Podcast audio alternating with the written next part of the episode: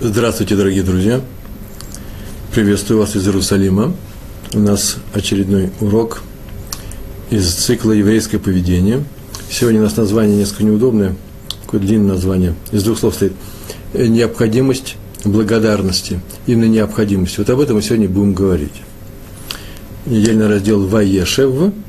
Э, там много событий происходит в этом недельном разделе. Мы посмотрим на 39 39 главу, 9 э, стих нам нужен. Э, говорит жене Патифара, той самой женщине, которая хотела его совратить, хотела, чтобы он уступил ее э, настойчивым притязанием. И он говорит такую фразу в 9 стихе. Я не могу это сделать, почему? Потому что я слуга твоего мужа, Патифара, и э, он ничего от меня не утаил, то есть все передал мне, все, что у него имеется под мое начало, и я не могу ответить ему неблагодарностью и сделать то, что ты предлагаешь, почему? Потому что это плохо для него. Там так сказано, как я могу совершить такое большое зло, если грешить перед Всевышним? Неожиданно вдруг идет Всевышний, он ведь обращается к идолопоклоннице, она даже не знает, кто такой Всевышний, ей бы надо было сказать, как я могу сделать такое зло тому, кто делает мне только добро. Объясняет Сфорна. Сфорна – это известнейший комментатор. Его комментарий э, очень востребован, он, э, часто мы им пользуемся.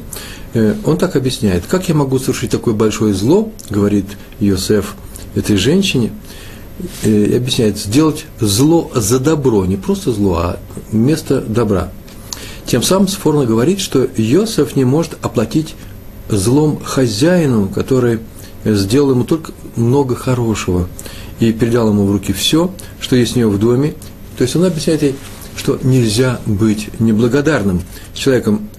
А то, что он сказал о Всевышнем, это тоже непростая фраза.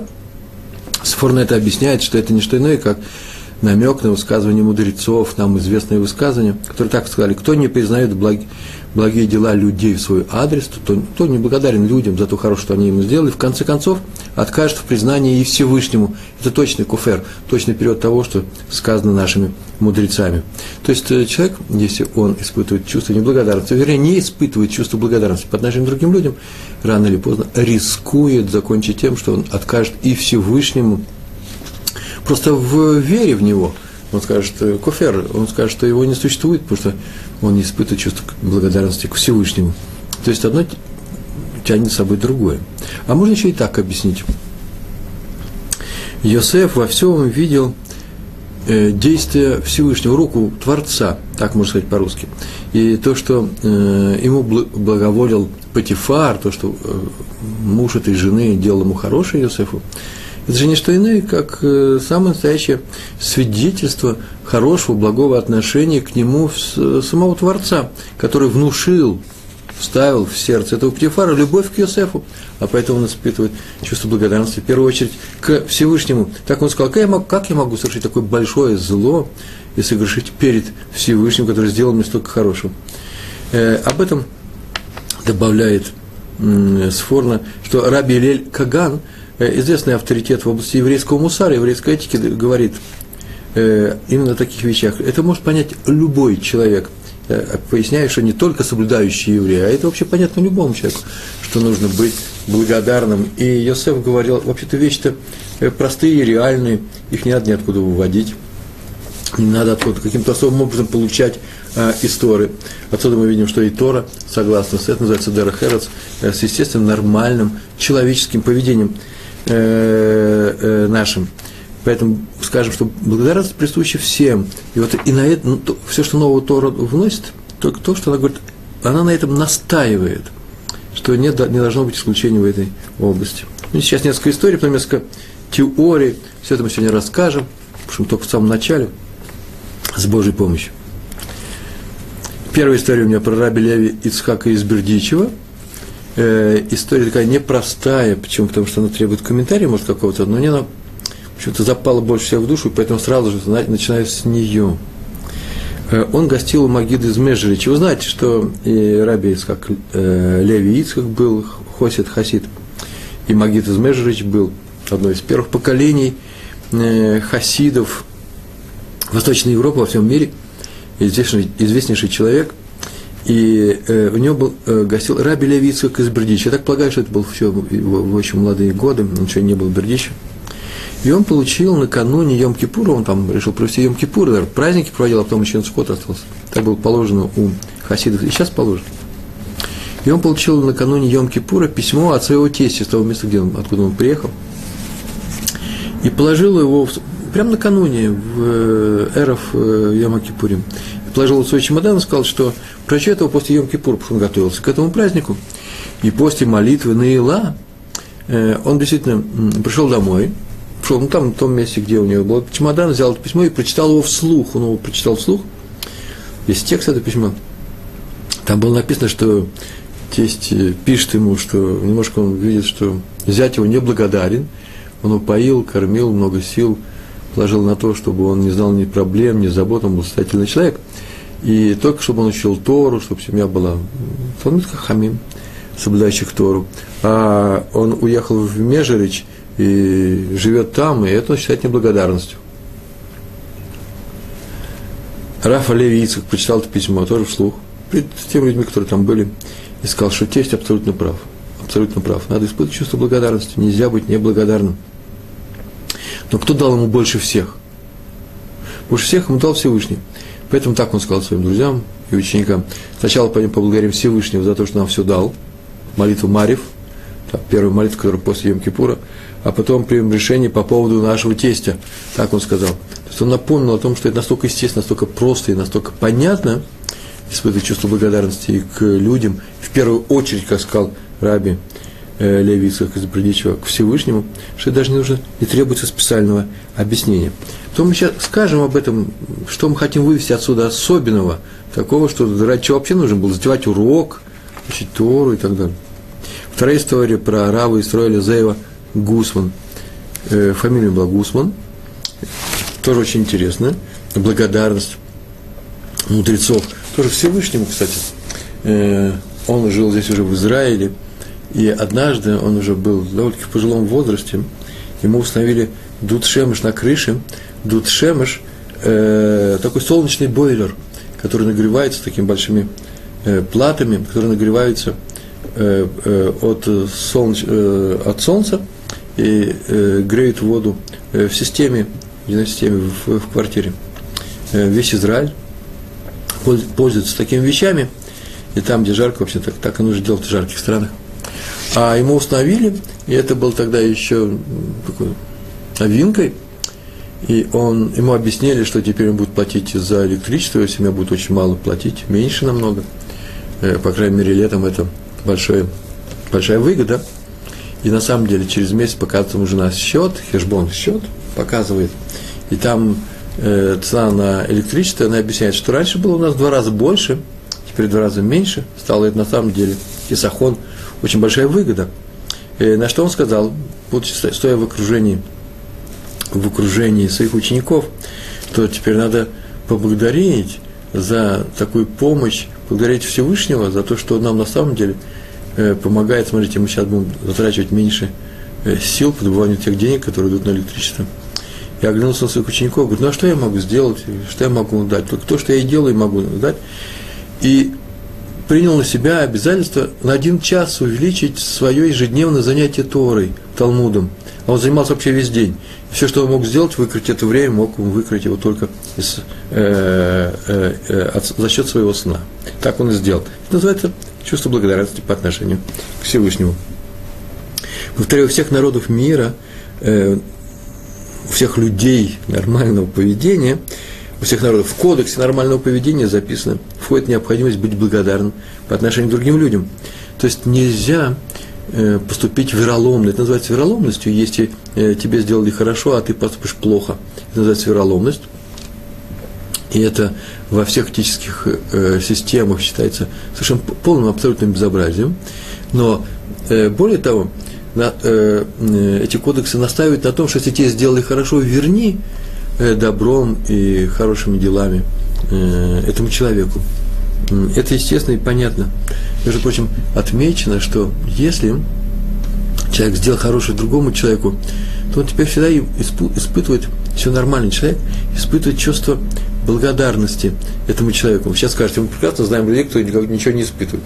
Миленький мой, я сейчас говорю о том, что э, одному человеку сделали хорошо, не обязаны были делать хорошо. Если в какой-то семье дети считают, что обязаны им помогать и во взрослые годы, от ребенка другого понимания трудно требовать, а во взрослые годы, то это значит какая-то, какой-то вывих произошел в воспитании с данным человеком. Это э, требует специального рассмотрения. Но когда тебе помогают, хочешь или не хочешь, ты начинаешь испытывать человеку пропорционально, по крайней мере, э, такое же хорошее отношение, и ты чувствуешь себя обязанным. И сделать плохо ему уже не можешь. Э, отсюда, между прочим, маленькая тайна, вот, может быть, начинается где-то тоже сейчас, что делать людям хорошо, чтобы они не делали вам плохо. Это не еврейский способ устройства этой жизни, а именно то, что от чего, э, чего от нас хочет Всевышний. Устанавливайте дружеские отношения между людьми, делая им хорошо. И тогда к вам будут относиться дружески и с любовью. И, а вот это как раз является нашей целью. чтобы среди, среди людей царил мир – и чтобы мы получали удовольствие от этой жизни. Написано про Авимелаха, раз уж начали мы говорить про народы с кодексом нормального поведения. Авимелах был царем Плештим, палестин, палестинским, фалестимлянским. И там одно время провел Ицхак. Раз он там был во время голода, в, э, это где-то в районе Аждода современного, его там приняли – он, конечно, должен был испытывать чувство благодарности к этому народу, которого принял во время голода и дал там возможность жить. Но так или иначе, Авимелах попросил Ицхака воздать ему и его народу добром, знак благодарности. За что? И Авимелах объяснил, за то, что они не причинили никакого вреда. Могли бы, это было бы естественно. И так мы поступаем со всеми, отсюда следует. И Исаак с этим согласился.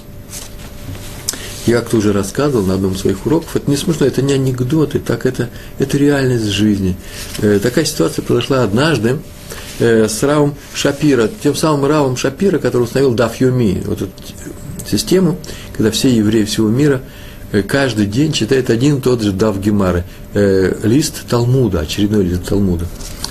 Это он установил, так началось его Ешивы, в городе Люблино была Ешива, мудрецов, еврейские мудрецы, крупнейших еврейских э, польских ишив.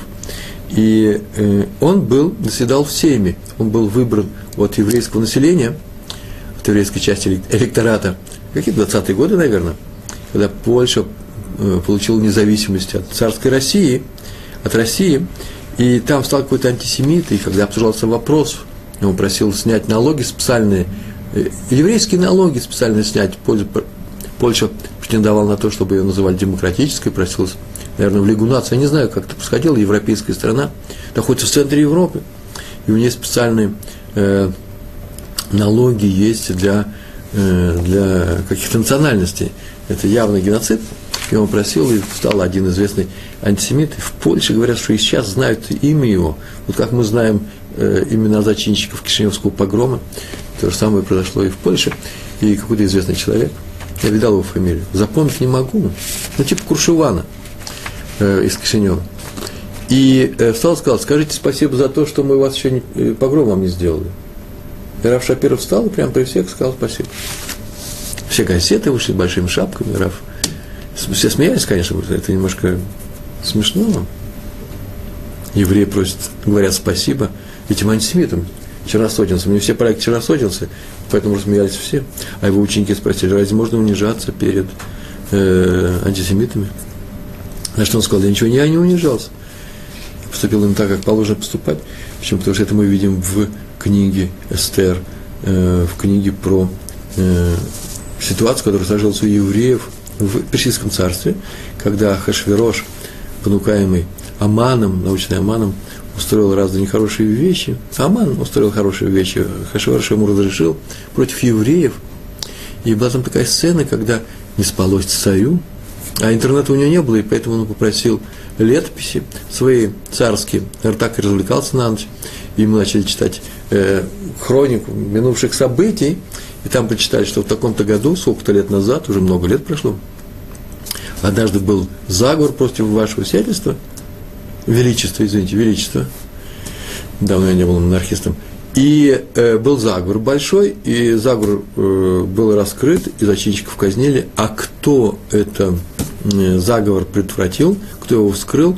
Э, Мордыхай. И что сделали Мордыхай? Ничего не сделал а, раз ничего не сделал, сейчас мы им что-то хорошее и полезное сделаем, нужно посоветоваться с нашими министрами, кто там в прихожей, а, Аман, зайти его сюда, и он приходит Аман, и он спрашивает царь, что ты сделаешь самое-самое сильное, самое замечательное тому человеку, который помог царю, спас его, и Аман думает, что это разговор идет о нем, вы знаете эту историю, сказал, что на белом Мерседесе, извините, на, на белом коне придут по городу, а э, помощники царя будут нести за этого коня будут вести. Вот сделала это Мордыхай. Так с чего началось? Рав Шапир говорил несколько слов. Вот вы заметили, по этой истории видно, что, что Мордыхай не попросил, не попросил награды в то время, когда он ее и мог попросить, когда он накрыл этот, э, вскрыл этот заговор. Почему? Почему он ее не попросил? Ответ один. Ну, не убили, и хорошо. Чисто еврейский подход к этому делу. Не просим больше, чем мы можем просить. Э, кстати, мы говорим ведь о чем? О, том, что у народов есть кодекс нормального поведения. Это когда евреи пускай скажут спасибо за то, что их оставили в покое. Между прочим, об этом у нас в наших книжках написано Машаль, басня, довольно-таки известная, она не древнегреческая, хотя почему-то ее приписывают Эзопу, потом каким-то французским баснописцам, потом каким-то русским.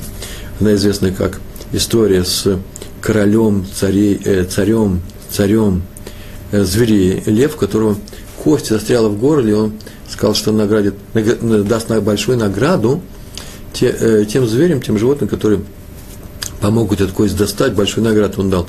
Пошел журавль и достал. После чего он сказал, что может свободен, что может идти. Журавль сказал, а где награда? Сказал, царь. Лев сказал, что награда же то, что он оставил его в живых. Потому что еще ни один зверь не выходил у меня из пасти живым. Это большая награда. Радуйся вот этот про кодексы благодарности. На самом деле это так оно и есть, такова природа льва. Хлопать пастью и не выпускать то, что попал. Это надо знать. То же самое с Лаваном, кстати. Лаван, которому, которому пришел Яков, спасаясь от гнева своего брата Исава, и он сказал, что он хочет вот жениться и собирается там работать у него. И он сказал, я могу работать бесплатно. Он говорит, зачем тебе работать на меня бесплатно? Сказал Лаван. Раз так поступает между родственниками, назначь мне свою цену. И тот сказал, какую цену? За Рахель. Так вот, странная ведь фраза, сказал Лаван. Почему он сказал назначить свою цену? Ведь он был жадным человеком. Э, скорее всего, он не упустил бы случай по, э, заработать на бесплатном труде э, Якова. Да нет же книге Мемлоэз написано о том, что Лаван прекрасно знал, что бесплатно, бесплатного ничего в мире не бывает.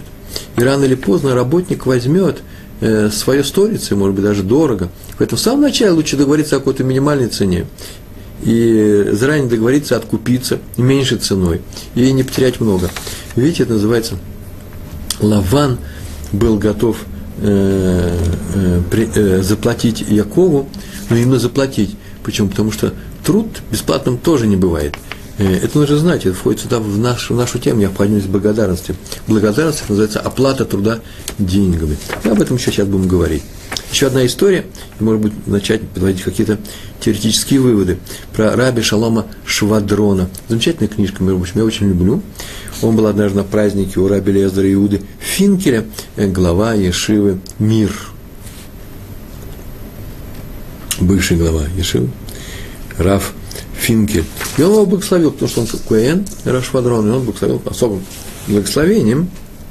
И там же был, присутствовал в зале Раби Хескель Сарне, глава Ешины Хеврон, крупнейший ученый, я вообще называю их, это крупнейшие Ешивы. И он попросил его тоже благословить. Причем очень интересно сказал – Благословение, пожалуйста, как можно благословить, чтобы ты долго жил? Говорит, нет, я прошу поблагословить меня так, чтобы я был на бриз мила своего Нина. Нин – это правнук. А у него еще не было правнука. Интересно, он просил браху. У него есть дети, уже некоторые вышли замуж, женились, а правнука нет. А, у него были внуки. У него внуки были, а правнука не было. Потом оказалось, что на самом-то деле – его внучка, вот уже несколько лет была замужем и не могла родить, тем самым он просил, чтобы она родила. И Рашвадрон дал ему такое благословение, чтобы ты в положенное время был на Брис, на Брисмиле у своего, у своего, своего Нина на Брисмиле. И через 13 лет, 13 лет прошло с тех пор, и подъезжает э, к нему утром Аврех на, монет, на такси, и сказал, что сейчас он едет, он, его послал Раф Хескель Сарны, и он сейчас его приглашает на Бреснину к своему Раву, у него Нина, у него правнук, и он приглашает его к себе на праздник. Почему? Потому что сегодня совершилась та браха, которую он дал 13 лет назад, сила брахи. И не может быть не быть благодарным за такую браху. Почему? Потому что мы не говорили о том, что ты должен быть на этом Борисмиле, но раз ты ее отдал, ты будешь на нашем празднике.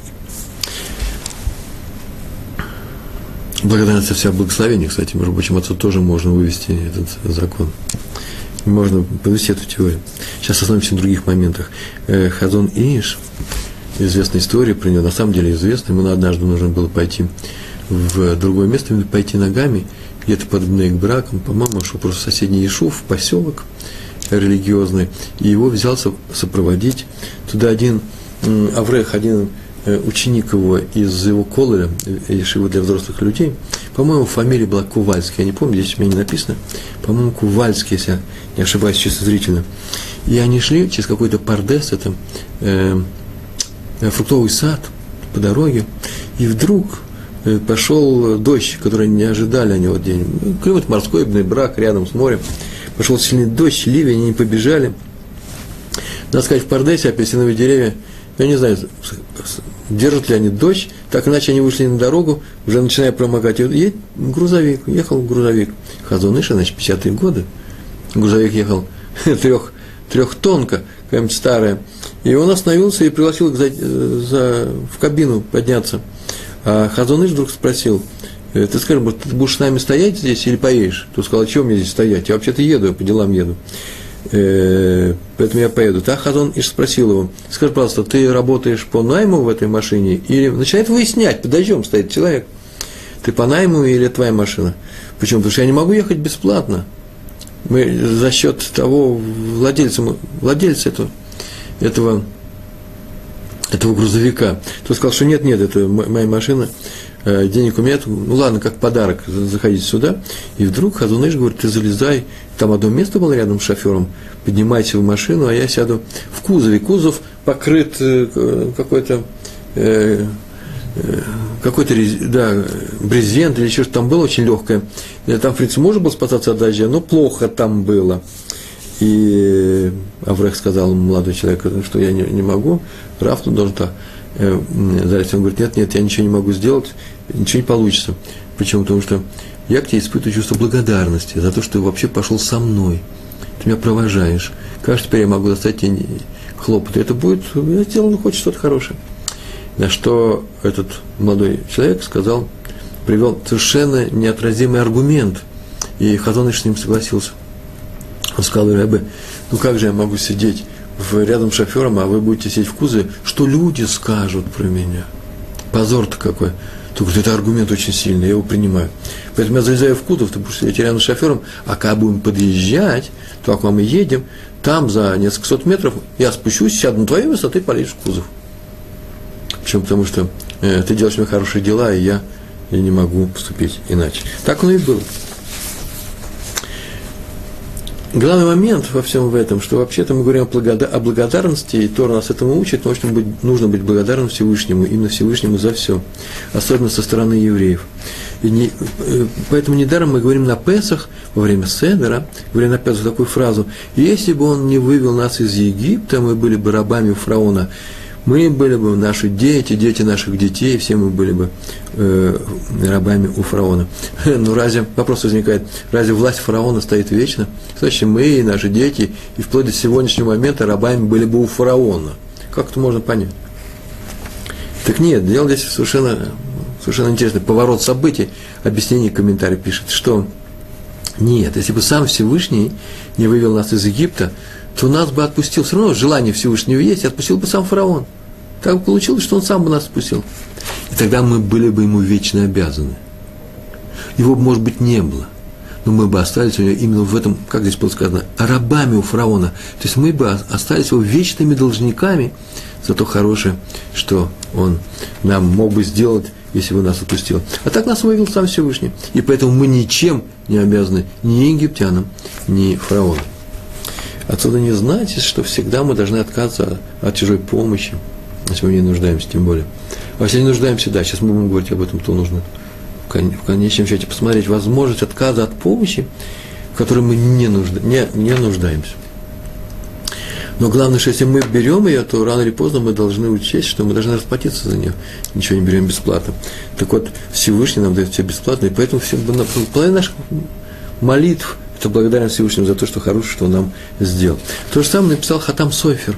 Он написал вот, что такой, такой момент очень важный, как Лаван говорит Якову, которого он догнал, Яков вместе со своими э, женами, своими детьми, ушел э, в сторону Эрц Исраэль, э, Эрц Канаан, уходя от Лавана, и Лаван его догнал и говорит, что вот ему обратился Всевышний во сне и сказал, ничего не делай Якову, ни хорошего, ни плохого, ничего не делай. Есть несколько вопросов, почему не делать хорошего. Ну, сделай хорошее. Плохое не делай, Всевышний запретил. Хороший почему нет?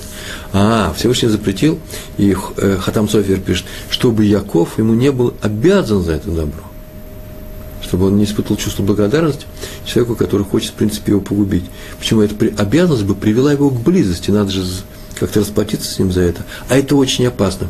Потому что мы говорили в прошлый раз в нашей лекции, прямо в прошлый раз, в предыдущей лекции, о том, что нужно удалиться э, от плохого и э, молимся Всевышнему, чтобы он спас, как говорил э, Яков, спаси меня от руки моего брата, от руки Эсава, от близости э, с плохими людьми, которые влияют на наших детей, на меня и так далее. Поэтому близость с Лаваном была опасна, и поэтому Всевышний со слов Лавана самого сказал ему, не делай ему ничего ни плохого, я запрещаю, ни хорошего, чтобы он не был близок к тебе. Следующая история про раби Якова Наймана, глава Ешива, которая называется Орес Роэль. История э, короткая, очень про раба Иосифа Розовского, который умер в это время и был эспед. Эспед – это когда хоронят человека, тем более праведника, да нет, любого человека, когда его хоронят, то перед тем, как его, уже, в принципе, на кладбище, или перед тем, как его вести на кладбище, э, произносят над ним э, слова, хорошие слова, просят прощения у него, э, говорят хорошие слова людям о нем, то, что он сделал хорошего, оставил после себя. Это называется эспед. И э, Раф Найман рассказывал про духовного наставника своей же Ишивы, Орес Роэль, э, Рава Йосефа Розовского. Он подчеркнул, и этот эспед, его речь записана, она известна, что тот всегда воспитывал учеников, учеников именно вот в этом, так, чтобы они вся были благодарны людям за все. Это очень важное качество – есть несколько примеров, когда э, дальше мог бы рассказывать, когда известнейшие наши мудрецы считали, что самые главные качества человека, из простых человеческих по отношению к другим людям, между человеком и его, э, его ближним окружением, это именно качество благодарности. И тот, кто не благодарен, это может быть самое отрицательное, самое отвратительное плохая черта, которая может быть у человека, неблагодарность. Мы ее назвали в самом начале нашей, нашего урока вероломством, по-другому мы этому не можем даже и назвать. Мы ему делаем хорошие вещи, а он нам делает в ответ плохие.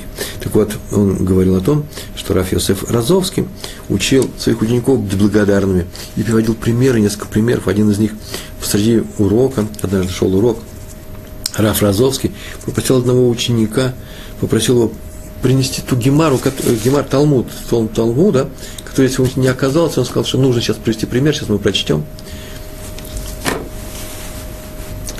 Потому что уроки у нас так строятся, мы думаем во время уроков. Мы не рассказываем только то, что мы обязаны рассказать, мы выучили, подготовили.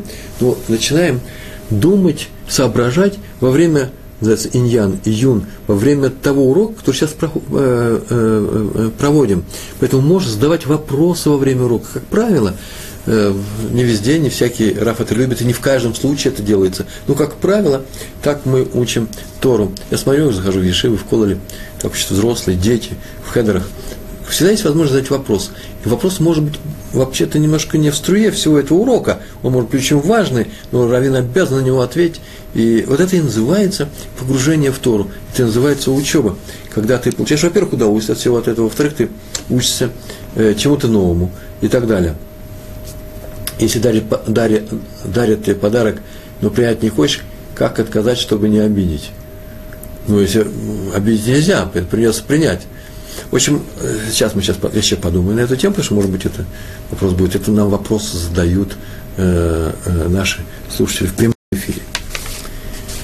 Принять не хочешь, чтобы не быть обязанным людям.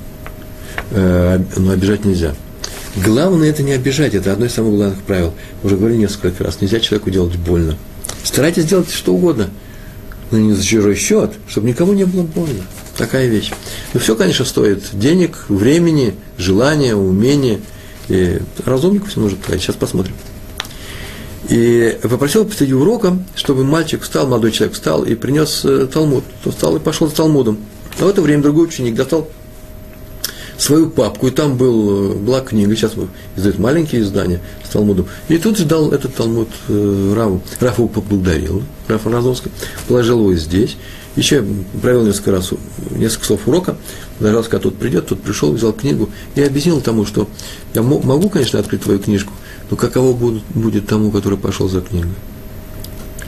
И мне нужно быть благодарным, нам нужно быть благодарным за то, что он нам помогает в нашем уроке. А благодарность это состоит из того, что мы не можем его обидеть, чтобы он не чувствовал себя ущемленным, чтобы он не подумал, о, зря я старался, оказывается, здесь все устроилось и без меня. Это и называется благодарность тому, кто приносит книгу. Близкий Ров, э, Раф Соловейчик, да, э, однажды отдыхал в отеле, гостиный двор, это здесь в Иерусалиме было, э, в Израиле это было – и в конце надо было расплатиться и уехать. У него были деньги, он должен был расплатиться, но хозяин вдруг отказался брать эти деньги. Отказался.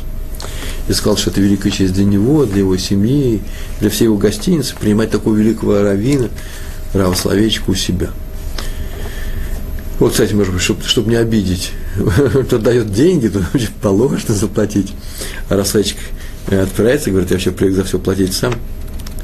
И так они долго спорили, и Рафа приводил ему разные примеры из Талмуда, убедил, не обидел он его, что тот должен взять деньги, тот взял их. И потом Раф сказал, Брискиров, сказал свою знаменитую поговорку. Она на идиш звучит, я перевел с иврита, она звучит очень интересная поговорка. не знаю, сохранилась ли в русском, по-русски красота этой поговорки. Я ее часто слышу.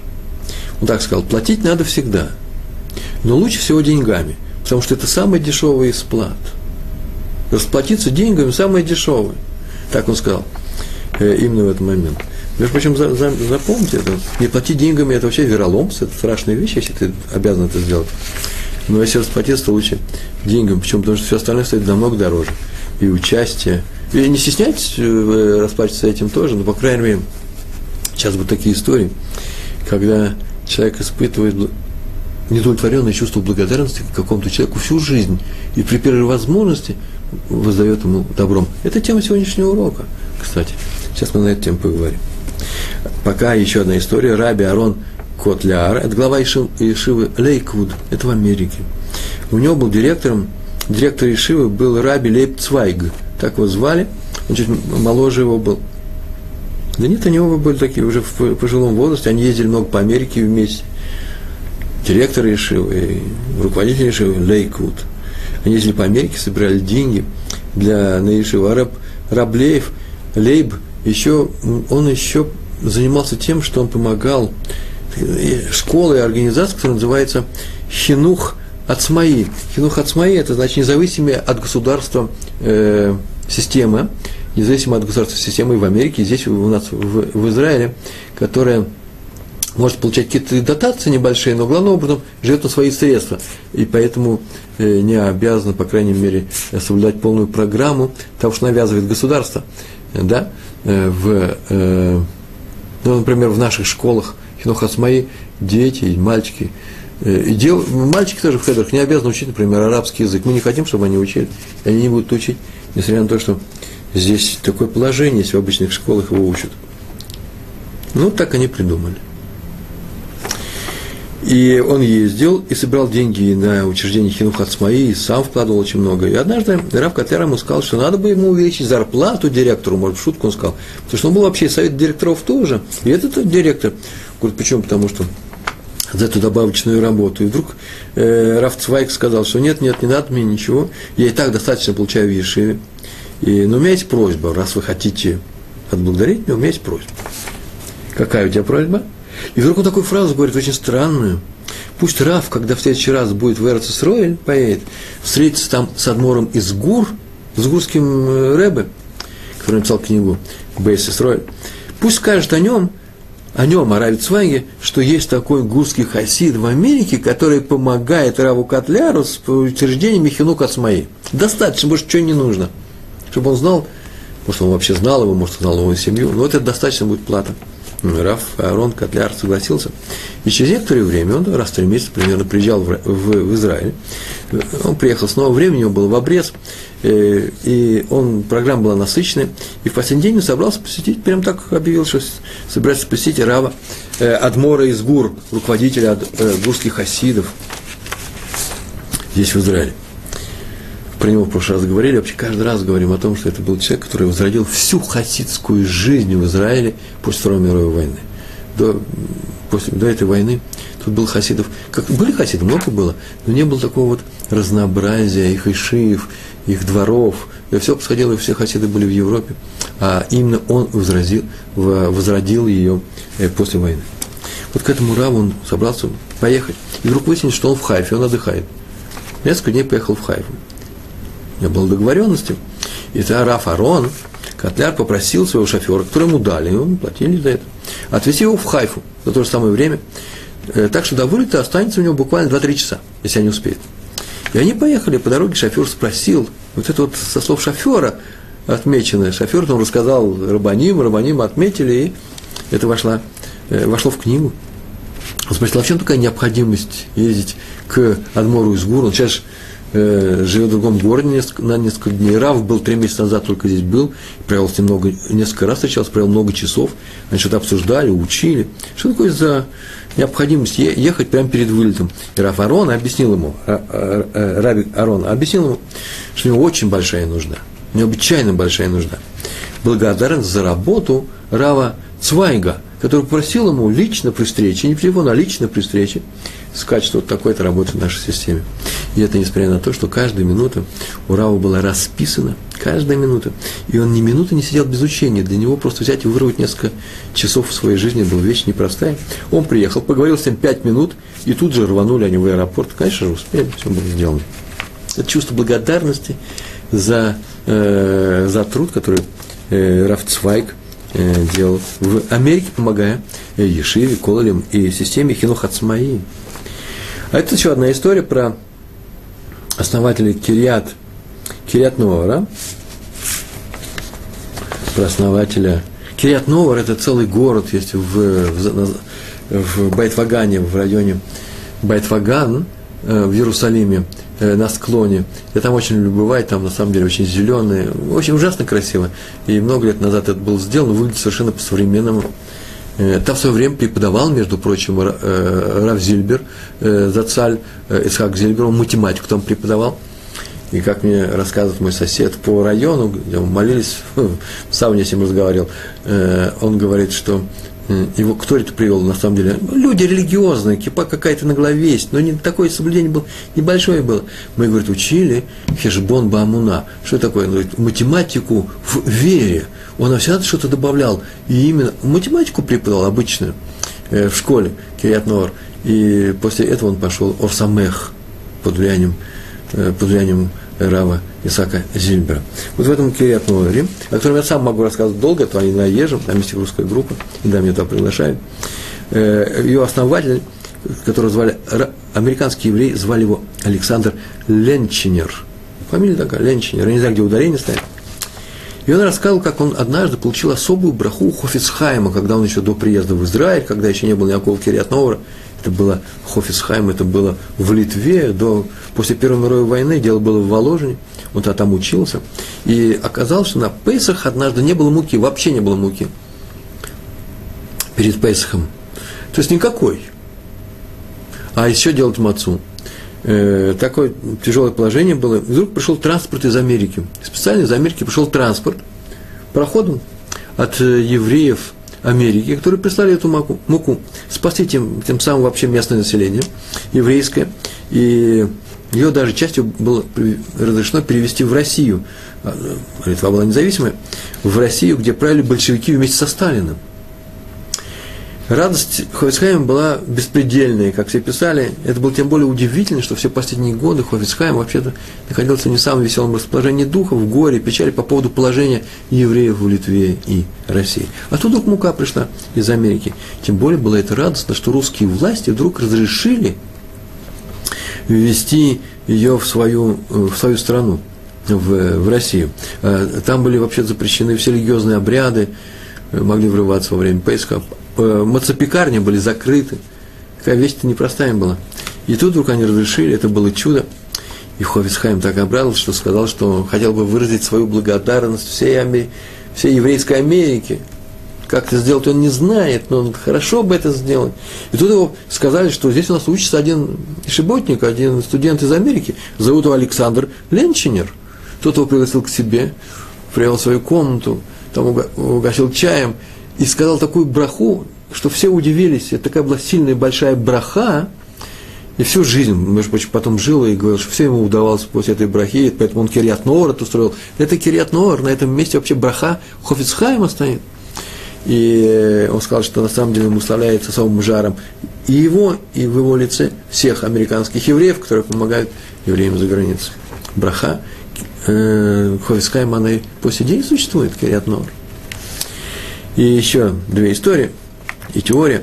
Брискиров э, всегда отвечал благодарностью, Брискиров Рафславич, мы о нем сейчас говорили, благодарностью на все, что ему делали люди. Некоторое время, э, так написано, он провел в доме Рава Зеева Розенгартен, э, один из крупных раввинов Цюриха, швейцарский раввин.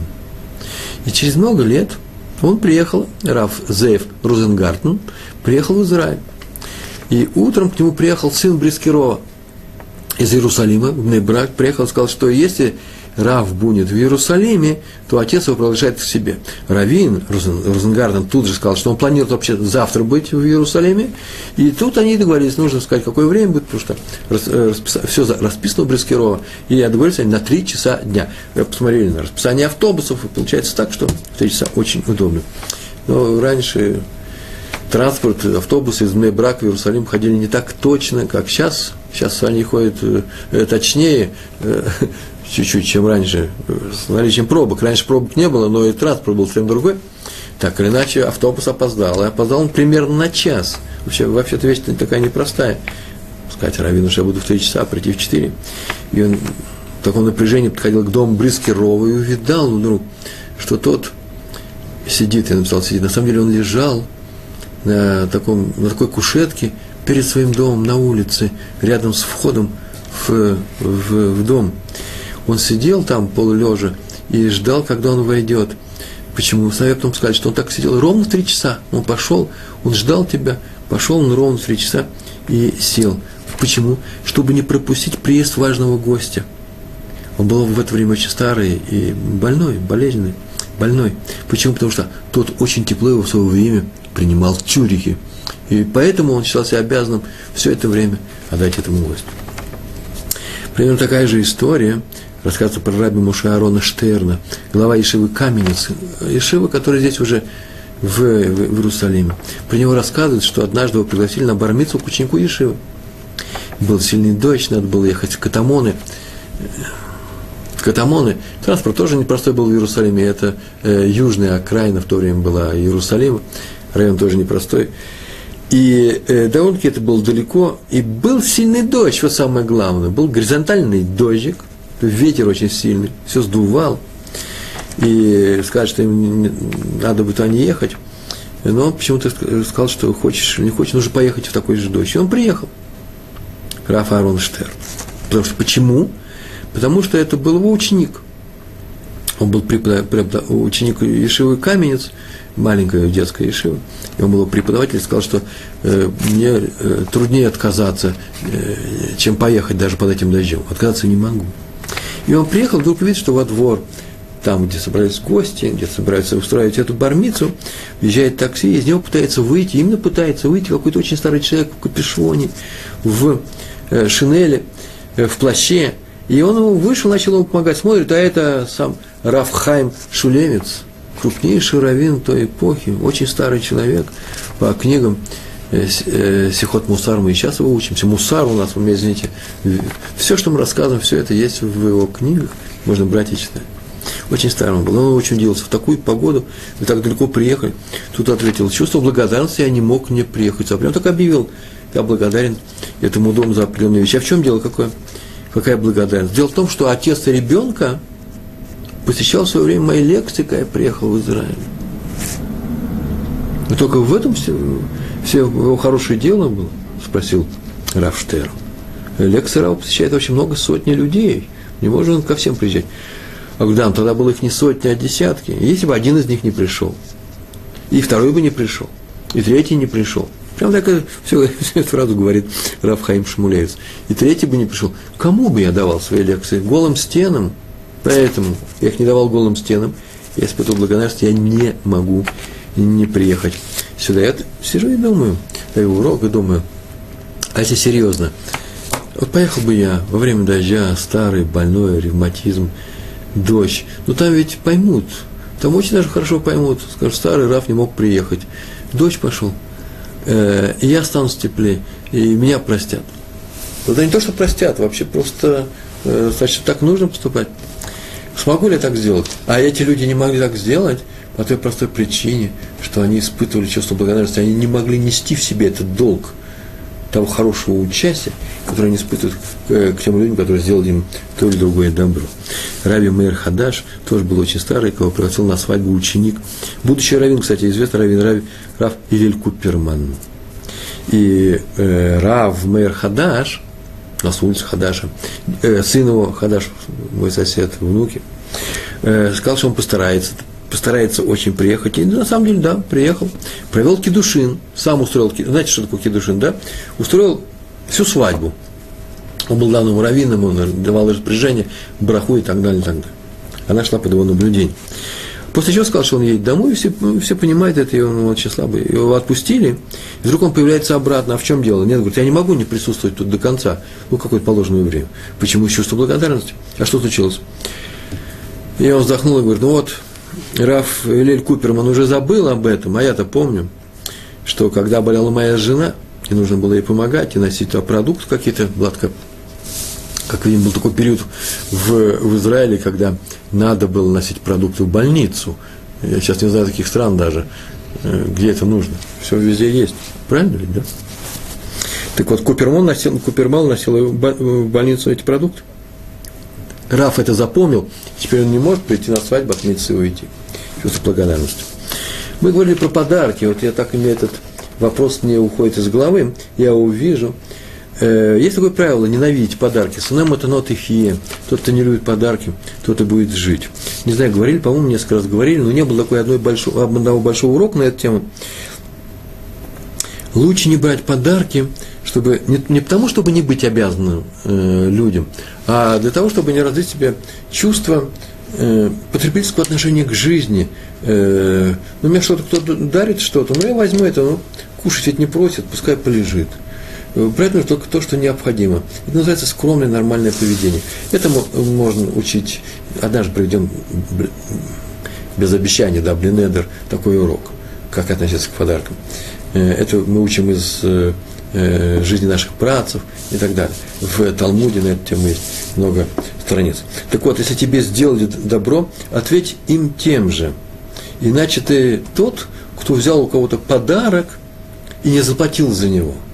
Расплатиться за подарок – это более-менее нормально. Тоже непростая вещь. По крайней мере, взять подарок и не заплатить него, не, не, не воздать благодарностью – это одно из самых больших преступлений, которое может затеять человек в своей жизни – вот этот подход к, э, к людям, именно такой подход к людям, что если мне кто-то что-то сделал хорошее, я это должен запомнить и обязательно теперь должен э, делать хорошие вещи ему, э, это просто подход Торы. Я не знаю, правда, если он мне сделал одну хорошую вещь, должен ли я всю жизнь делать ему хорошие вещи, но, по крайней мере, у меня не будет чувства долга перед ним. Да, пожалуйста, делай хорошие вещи. Ты его любишь, как всех людей. Да? Гафта для Райха Камоха, любить ближнего к самого себя. Я хочу, чтобы мне делали, не, не делали плохие вещи. Так и то же самое делай другим. Но не будет чувства обязанности, э, нерасплаченного долга. Поэтому на это нужно смотреть именно таким образом. Это не торговые отношения, ты мне, я тебе. Но это нормальное, мы говорили в самом, в самом начале, нормальное поведение, понятно вообще всем людям Земли. Однажды, совсем недавно, это произошло, когда Равшах еще жил, а он был почти столетний, он умер в сто лет, по-моему. Приехал к нему один еврей из Америки и сказал, что отец наказал ему передать привет Раву Шаху. Поэтому он с ним обязан встретиться, так он сказал всем своим знакомым, друзьям. Взяли телефон, позвонили секретарям, в семью Рава Шаха, Э, Аравшах уже не принимал никого, вообще даже не уходил, был очень слабым, старым человеком. Молодой человек звонит э, Раушалку, называет себя, ему говорят, что тот не принимает. Потом переспрашивают, как, как вас зовут, и снова какая-то тишина, выясняет, он говорит, нет, нет, можешь приезжать. Вот назначили время, он приехал. И когда он приехал, Равшах вышел к нему из своей комнаты, не в себе в комнату его увели, там, кстати, в дверях. Он сам вышел к нему, сели за стол, угостил его тоже чаем. И начали они беседовать на тему Талмуда. Молодой человек, сияя воодушев... воодушевлением, начал рассказывать свои изыскания в трактате, э, э, в трактате Ира, Ивамот, Ирувин. У меня написано, так было написано в этой книге.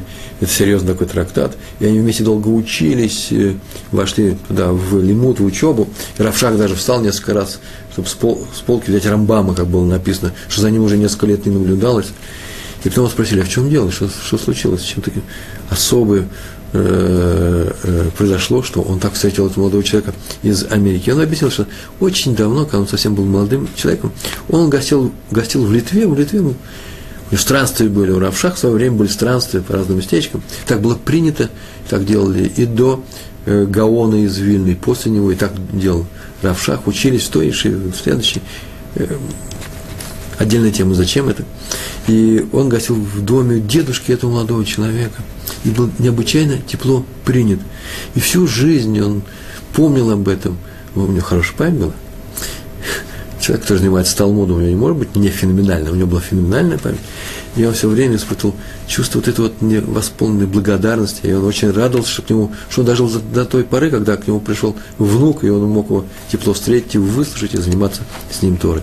Важное замечание, это важная вещь на самом деле. Многие думают, что тут мы сидим с вами и даем советы как каким-то другим людям.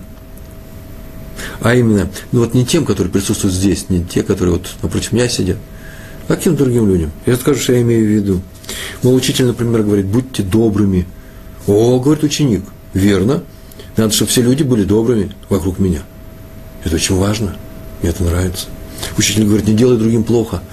Ученик говорит, верно. Совершенно правильная вещь. Вот это Тора. Правильно. Пусть мне не делает плохо. Пусть мне никто не делает плохо. Я с этим согласен. Так вот, я никому не обращаюсь к другим людям. Я обращаюсь только к вам. Я прям к тебе обращаюсь. Почему? Потому что э, так звучит еврейский мусар. Этим, этим отличается еврейская этика от всех остальных. Ты не делай другим людям плохо. Ты будь добрым. А других этого не требуй. По крайней мере, ну, если можешь. Вернее, не заставляй других быть добрыми. Почему? Потому что заставляя других быть добрыми, человек совершает вообще некоторый акт насилия и просто поступает, э, делает э, вообще недобрую вещь. Любое заставление – Э, это не всегда, это не всегда хорошо и приятно. А мы помним, на эту тему говорили, да? Не делай другому то, что не хочешь, чтобы делать тебе. Ты же не хочешь, чтобы тебя заставляли. Не всегда ты это хочешь. Поэтому я могу объяснить людям, только тем, которые пришли ко мне и говорят, а мы что будем делать? Тот, кто хочет моего совета, тому я скажу это. Тот, кто не спрашивал моего совета, я этого не расскажу. Поэтому я могу общаться только к вам. Помню, в Крыму у меня, я уже говорил однажды об этом, был у нас семинар, семейный семинар, организовал его Джойнт, лет пять назад, и мы, на семинаре я вел урок с родителями уже в конце. После всего этого каждый день мы встречались по на два урока, в течение недели, и они мне, я их учил быть терпеливыми, с детьми надо уважать у них личность, ну, как все положено, уметь их прощать, объяснял, что такое любовь. И родители просили дать совершенно точно такой же урок своим детям. Вот они сидели, наверное, и думали, какие хорошие слова он говорит, Раф Пятигорский. Надо бы нашим детям объяснить, что нужно быть такими – хорошими по отношению к нам. Он будет благодарным. Например, сегодня я говорю, будьте благодарными. Это нашим детям нужно объяснить, что они должны быть благодарными по отношению к нам. Меня все это удивляло, я даже никогда не ожидал такого поворота событий. Сюжет вернулся в совершенно новую тему. Я говорю, тебе будь благодарным, а ему он меня не просил. И ваших детей меня тоже не просили учить этому. Нетров Пятигорский объясни нашим детям. Так иначе я им сказал, что ладно, хорошо, я дам урок.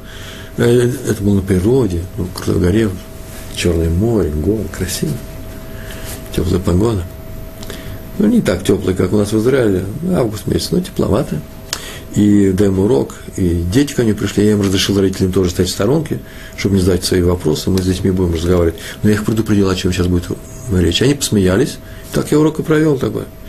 Я им сказал, что с самого начала я научу ваших детей, как терпеливо нужно относиться к вам, что прощать вам нужно многое, что вы там говорите, делаете, потому что у вас, у вас было тяжелое детство, э, вы все упрямые, вы все хотите завоевать свой авторитет, не знаешь, какой авторитет – вы можете иногда закричать. Вам нужно прощать ваши слабости.